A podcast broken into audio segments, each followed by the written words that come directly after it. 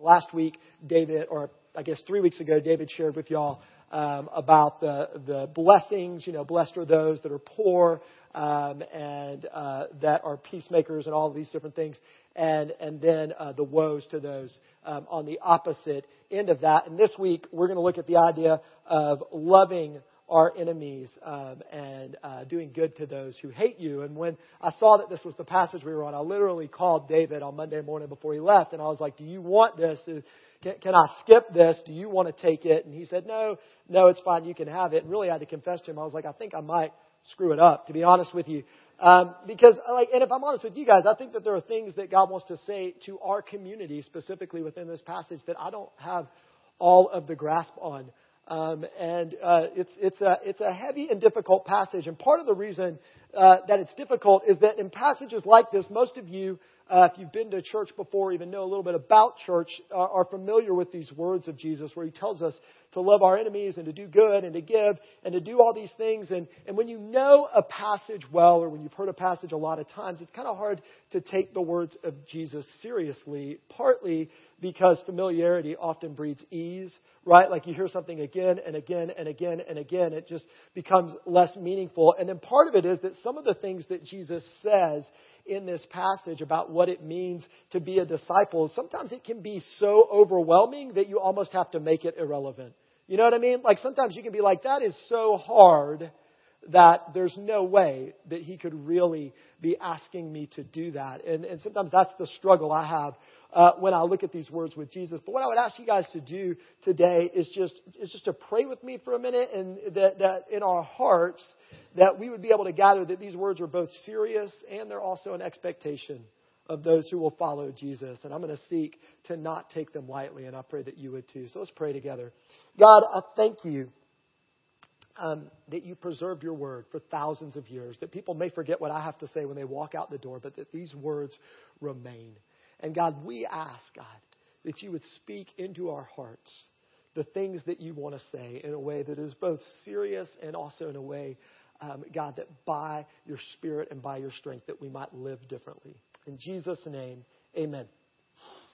So I'm starting here in verse 27 uh, in chapter 6 of Luke, and you can, if you have a Bible, you can open it up and follow along. If not, the words are going to come up on the screen, and we're going to read all the way through verse 38.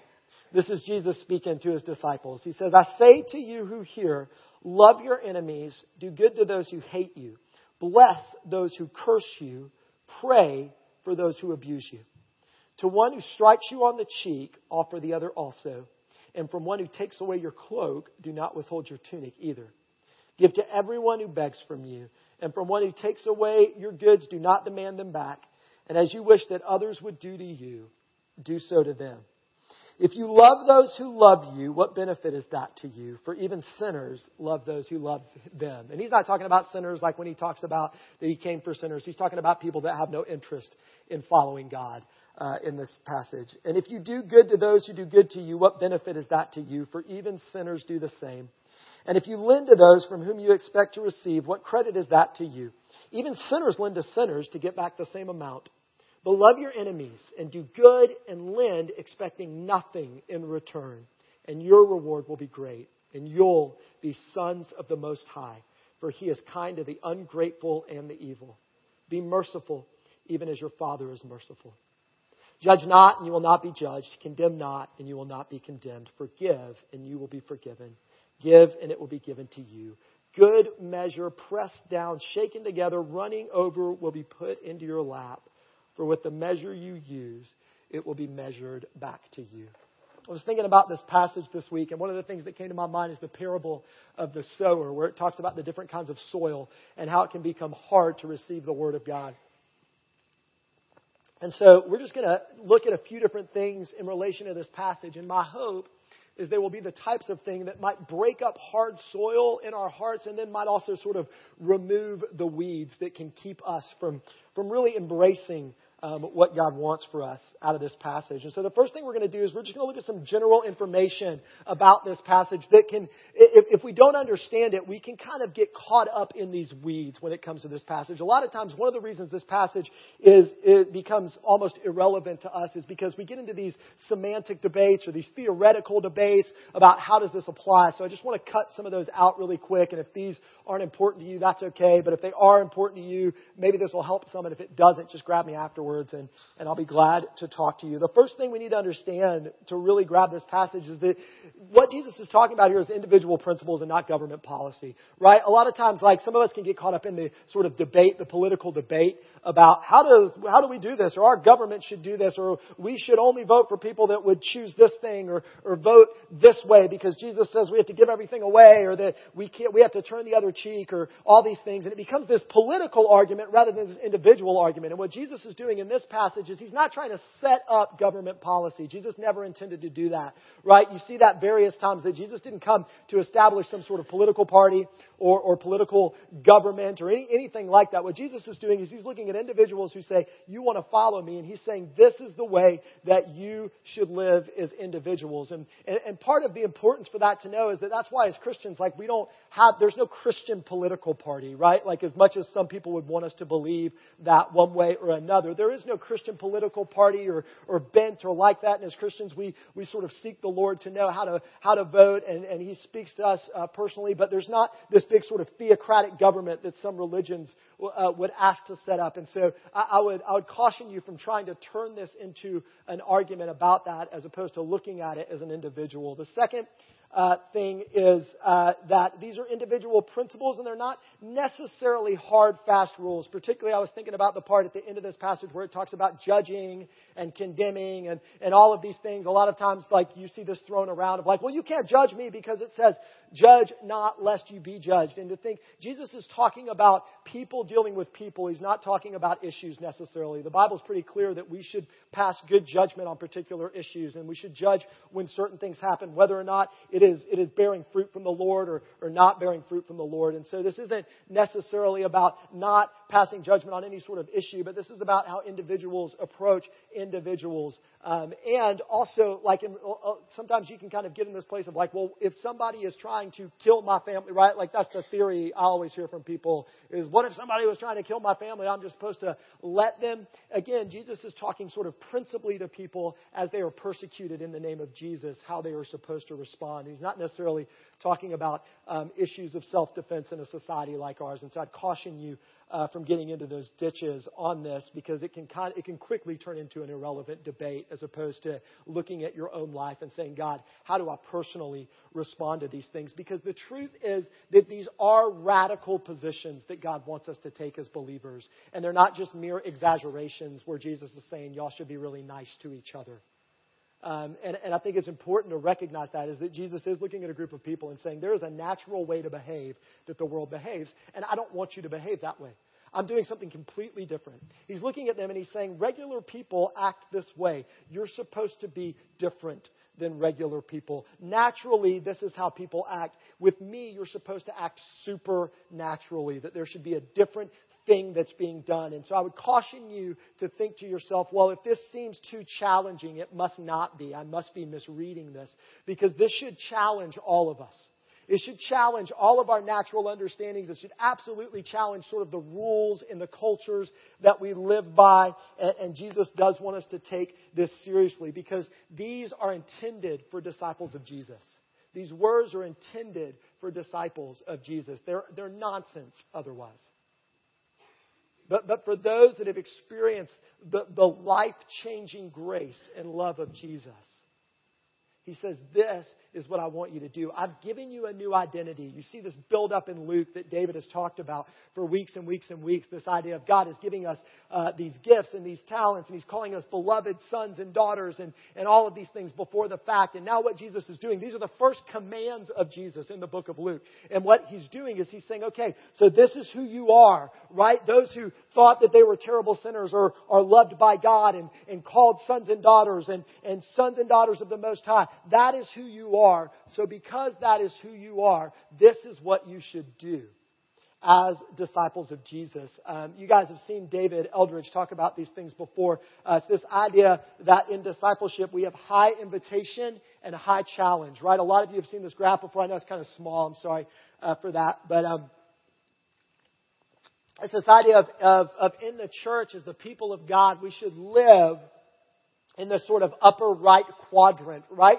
Where we're living in the high invitation of God, which calls us sons and daughters of the Most High. Not because we earned it, not because we're awesome religious people, but because God gave us the invitation. But we should also live in this high challenge that says, love your enemies and do good to those that would harm you. And when we do that, that's when we're living in discipleship. And otherwise, we're sort of living in these other places, right? Like if we just say, oh, well, God loves me, God loves me, God loves me, and it doesn't change my life at all. We just sort of live in what we call this cozy culture, which is just this kind of I'm fat and happy, right? That sort of place. And if we, if we live in the low challenge and low invitation, so we think God hates us and we think He has nothing to offer us in our lives, we're just bored, right? And so most people, a lot of people sit in church their whole life bored because they're stuck in that quadrant. And then if we live in that high challenge, which is I'm supposed to love my enemies, but we don't understand that God first loved us, that that's what God does, and that's how we do it, we're just stressed all the time, right? That's what the Pharisees did to people. Jesus said they just threw these loads and loads and loads of things on their back. But where God wants us to live is in this place where He says, You're sons and daughters of the Most High, and because you are that, I want you to live like this. Does that make sense? Not because you live like this, you become that, but because you are that, I want you to live like this. If I were going to summarize this section for you, I couldn't come up with a great summary, but this is what I would say it is. Because your life is defined by relationship with the God of radical love and grace, that's high invitation, it should be full of the same radical love and grace for other people. That's high challenge. That's what God's talking about in this passage, right? Is both of those things. He's saying, listen, you have a great calling on your life. I'm inviting you into this place. You didn't earn it, but just because of me, you can have it. But what that high calling means is this action to live radically different in a way that would be impossible without my invitation. So, so we're going to look at kind of two areas related to that. The first is what I call general application. General application, right? General application, which is I can't personally name my enemies. Like, so you read this passage, and, and one of the reasons it becomes irrelevant to you is if you're just like, well, I don't have any enemies. Right? Like some people would say that. Some people would be like, everybody likes me, and I like everybody. I'm just an easygoing guy right? Like, or I'm passive aggressive, and so I make sure I don't have enemies because of that. They don't know they're my enemies, and I don't, and I don't admit that they're my enemies, or, or whatever it is. And you would say, I don't have specific people, and so you read that passage, and you were like, I'm probably doing that because I don't hate anybody, right? That's what you would think. But unfortunately, that's not what God is saying in this passage. Instead, we got to remember God gives us this high invitation. What this passage is to us is a clarion call that God is on the offensive in the battle against evil, in the battle against hate, in the battle against darkness. And he's saying to us, you are children of the Most High, and I want us to step into a world that operates completely foreign to this and be actively on the offensive in loving, in doing good, in praying, right? All these are action words, right? Like they're not just sort of like passively sitting back and something comes your way. He's saying, no, no, no. You live in a world where you're going to encounter people that are harsh, that want to repay evil for evil instead of good, and they're going to want to do all these things. And what I'm calling you to do is to live as the opposite. And what I would say to you is that this is the clearest route to an impactful and eternally meaningful life. I was thinking about you can name the people that you know have lived this way right? You know the people because they're different, right? I was thinking about Nelson Mandela, right? They don't make movies about people that just respond to violence with violence, at least not good ones, right? But if you look at these movies about this guy, Nelson Mandela, who was just hated and beaten and, and neglected, and he steps out and he loves in this incredible way, and it, and it changes things right? I was thinking about Martin Luther King Jr. and kind of the difference. Some, uh, there's obviously more differences there, but one of the differences between he and Malcolm X, and one of the reasons why we have a whole day to kind of celebrate him, is that his response to the violence that was being done to him because of his skin color was so radically different, right? It was love. and it was forgiveness, and it was praying, and it was doing good.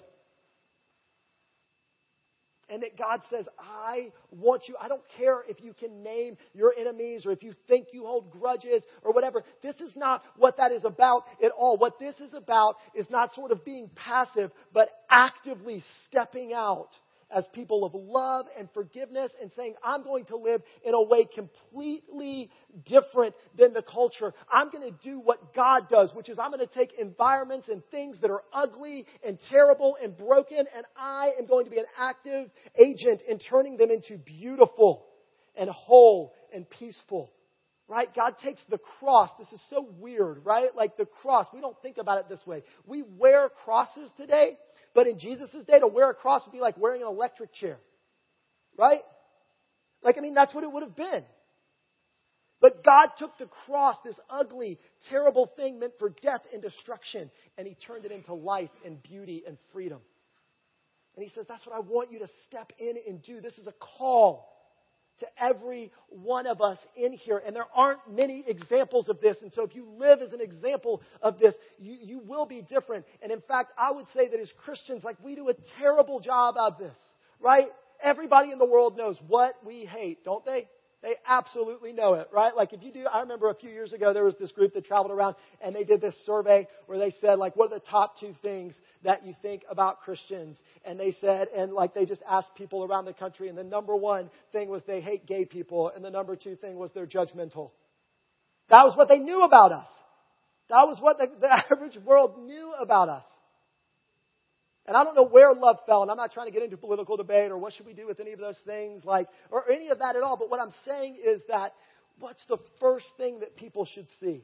Love, doing good, praying for those who would mean harm to us. It's this clarion call where God says, I want you on the offensive. And a lot of times it's like, well, that's not fair. We're going to get walked over and we're going to get our rights taken away and blah, blah, blah and all of these things. But, but God wants us to know that the highest position of strength you can take is to say, I will respond to God instead of to people. I will respond to God instead of to fear. Should we fight for freedom of religion and freedom of expression and all those things? Absolutely, but we should fight for them because God loves freedom, not because we're afraid or anxious, because God is fighting for us. And God says, I want you to be a part of that today. And I think for some of us in here, that's what God is saying to us in this passage. Is it, it is again a clarion call to us to be part of what God is doing, to be part of something bigger than just being able to say, well, I don't really have any enemies or hold grudges. But to go to the other side of that, right? You guys have heard me talk about. I said, uh, I think it was last week of the birthdays. I said I want to end this hazing thing um, in, our, in our local high school. And, and the big thing for me, the thing that God's convicted me of is not just to put an end to the bad, but to flip it around and to say that we would create an environment where the oldest students in our high school look at the youngest students in our high school and say, it's my job to love and care for you. And to not just be passive in, in eliminating the bad, but to be active agents in pursuing God's best. The second thing here is a specific application, and I think this is way harder. I think this is way harder. And, I, and, and if you're going through something with this, I don't mean to make light of it at all. But this is for those of you who can personally name your enemy. And you knew it. The minute it was like, love your enemy, like, pray for the one that would abuse you, do good, you were like, uh uh-uh, uh, i am out. And this wall went over your heart. And you know who it is. And I said this at 9:30. I'm just going to stare at that exit sign so I don't make eye contact with anybody as I use these examples. But you know who it is. For some of you guys, it's an ex-spouse right? It's an ex husband or a wife. And they became the enemy because of what they did or because of what they're doing. For some of you, it's a sibling, and you guys have been arguing and debating about money or about this thing, or they were supposed to do that and they didn't do it. For some of you guys, it's a coworker, or it's your boss, or it's your old boss, or it's somebody who you thought was your friend. And immediately when you read this passage, you shut down and you said, I'm just going to have to go numb on this one and wait for next week because this is not for me. And that's why the passage became irrelevant to you. Because there is this high challenge that God is not going to let go of in your life. And it isn't because he thinks your enemy is awesome and you're wrong about them. It is because unforgiveness destroys you and not them. This isn't about God doesn't think what they did was wrong. This is about your destiny. And you being robbed of it. I'm going to skip up to that next slide and come back. Will you just go up to the next one really quick? There's this idea. I don't know if you guys have heard of this. It's called a Pyrrhic victory. Is anybody? I'd never heard of this before this week. Anybody? Well, uh, not surprised. Well, not surprised at all, Charlene. Uh, but this thing, this this idea of a Pyrrhic victory. There was this guy uh, named Pyrrhus. He was uh, he was an emperor. I, I printed off because I knew I was going to mess it up. Um, and a Pyrrhic victory is a victory that inflicts such a devastating toll on the victor that it is tantamount to defeat. Someone who wins a Pyrrhic victory has been victorious in some way. However, the heavy toll negates any sense of achievement or profit. And it's where you get the idea of a hollow victory. It's where you get the idea of winning the battle but losing the war. You guys have heard that before. And there was this guy, it was this king, Pyrrhus, who decided he was going to take on the Roman Empire. And so he goes on the offensive into Rome. And he actually wins this battle with Rome. But he takes so much devastation and he loses so many people in the victory. And, and, and he's sitting in Roman territory. And Rome has all these other soldiers they send in that ultimately there's no way he can actually win a war. He sacrifices himself in a battle and loses everything ultimately in the war. And I think that that's what happens when we can't let, when we can't forgive and we can't love our enemies is that we win this battle, right? This battle of you're wrong and I'm going to show you you're wrong and you're not going to take advantage of me and you're not going to take away from me and I'm not going to be made a fool of and I'm not going to be walked all over and all of these things and we think I'm winning this battle, but in the end we are losing our own hearts and souls. I heard somebody once say that to get back at someone by not forgiving them is like trying to kill a rat by drinking rat poison. is that it destroys you.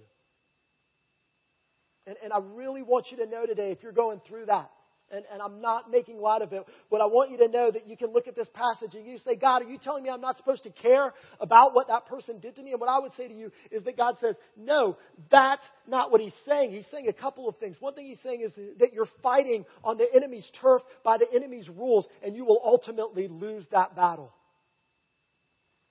And the second thing he's saying to you, Ephesians 6:12 says there is a war that we are fighting, but it is not a war against flesh and blood. It is a war against darkness and principalities. And God does not want to waste your life on a battle with flesh and blood when there is a war to be had where he is going to defeat darkness and principalities. He doesn't want to waste you. So love your enemy and be a part of something bigger and better. And you're like, that all sounds well and good, but I can't love my enemy. And I want to go back to that last slide. Um, and we're going to talk about just some sort of practical things related to that. The first is that what Jesus talks about when he says love your enemy is action, not emotion. And I want you to know that. Um, Jesus is not asking you to have good feelings about your enemies. He's not even necessarily, I don't, I don't think he's asking you to be around them all the time or to start a book club with them or, or any of those things. I don't, I, I don't think that's what he's doing. He's very, very specific with what he's saying to do when he says, Love your enemies. And this is what he says He says, Do good to them. Do good to them. He says, Bless them and pray for them. And maybe you start with that last one because that's the least amount of interaction you have to have with them. But there are steps you can take. God isn't asking you to feel good about what they did. He's not saying to make it okay. He's not even saying to put yourself in a position where people who have abused you in the past can abuse you again and again and again. What he's saying is do good, bless them, and pray for them. And I'll go even better than that. Um, this uh, past Thursday, I did something that is incredibly hard to do. I managed to lock both my keys and our backup pair of keys in my car together. And um, I know it's impressive. You're like, I'm, I'm quitting listening to you right now.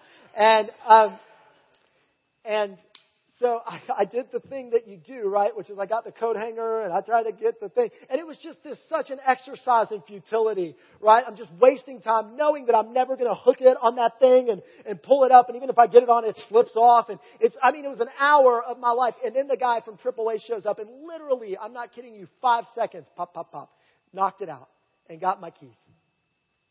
And what would have taken me forever, and I probably never would have accomplished, the person with the right expertise and the right tools did in five seconds.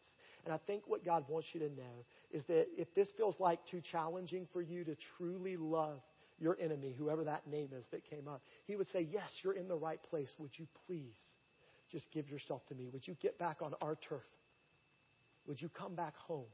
And let me do it. Jane and I are going through something right now where we're struggling to understand how do we love someone in our lives. And she was asking me, we were talking about this passage, and she was saying, How do you even do that? And I had to look at her and I just say, I don't know. Maybe when you see them, you just immediately just think about God. That's all you do.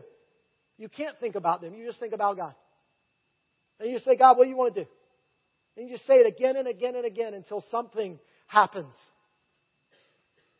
For some of you, that's, that's what I would say God wants you to do today with that person is just say, God, what do you want to do? What do you want to do? What do you want to do? What do you want to do? But the challenge for you is to listen to whatever God says. And the last thing is this community helps.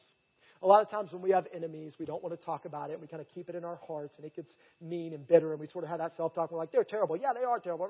They don't even deserve God's love. I deserve God's love. They don't deserve. Right? Like, and we get all this stuff within us because we're so close to the issue, and and we don't want to share that ugliness or whatever with the community around us. But sometimes God gives us those people to pray and bless and do good for when we can't, and they can hold your arms up for you. And so share it with community.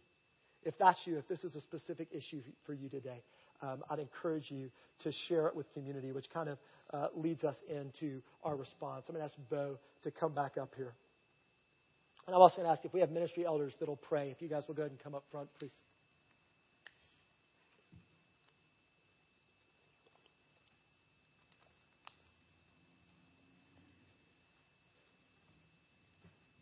God looks at our lives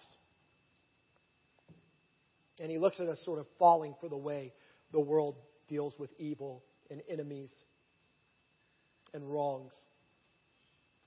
And he says, You were made for more worthy pursuits. You were made for more worthy pursuits. God says this, this sort of eye for an eye, this repay your enemies with evil, this always worry about yourself and, and try to fight for yourself instead of, instead of giving freely as you have been given. He says it's, it's, it's this ugliness attached that covers over this beautiful gift of grace that I've given you. And what he wants to do is he wants to take us and, bring beauty back into our own hearts in the places where we've lost it because of our enemies. And he wants to bring beauty back into our actions in the world. That when they think of those that follow Jesus, that they would think the first thing is they love in a radically different way, in a way that I don't even understand. And I don't know that I would want to be like them, but, but I know that I would want that. And, and so uh, today, I just encourage you, um, will you guys stand with us as we go back into worship? Go and stand. Um, and, and these two responses specifically. If, if you feel like one of these speaks to you, I'd encourage you to come up and just pray with somebody about it. Allow them to be the community around you uh, that challenges you in this. The first is this idea of God is giving you a high invitation, and you would say, I, I don't necessarily know who my enemy is right now, but I want to be a radical example of love and grace. I want that. I want that in my community. I want that in my family. I want that in my workplace. I want that in my school. What, what, whatever it is. And you would say, God, I want that. I want to be a part of something bigger than just looking and acting like the whole world acts when it comes to enemies and wrongs and giving and, and all of these things. If that's you, we would love to pray for you. And then the second one, um, again, this is the harder one. I think this is the one where your heart is going to try to harden up on you, right? It's going to say, no, you can't ever forgive. What they did was wrong. And I would tell you again that God agrees that what they did was wrong. But God also knows that if you stay in that hardened place, it's going to steal your own destiny from you, and He doesn't want that. And if that's you, I would really encourage you to, to just let us pray with you today about God healing the wounds, about God kind of bringing you back onto His ground and fighting for you. So I'm going to pray, and, and we're going to worship, and, and during that time, you can come forward if, if you need prayer. Let's pray.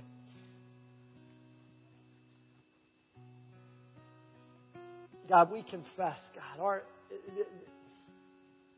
the ones who do harm, the enemies, God, there's a lot of just ugliness that's been created in our own hearts and in our world and among your people because of these actions. And sometimes it just seems too big. God, it seems too overwhelming. I think each of us thinks of that one thing like, what can I do? If I'm the one person who does this, what difference is that going to make? If I, if, if I truly seek to love and do good to that person who did horrible things, what is that really going to do? God, I pray today that we would see what you can do with hearts given to you, given over to your love. God, I pray you would fill us to respond because I confess we're like people with a coat hanger trying to figure this out on our own. But God, as you live in and through us, Lord, I believe that we be a part of, of transforming hearts in the world. So I ask that you would come and fill us. In Jesus' name, amen.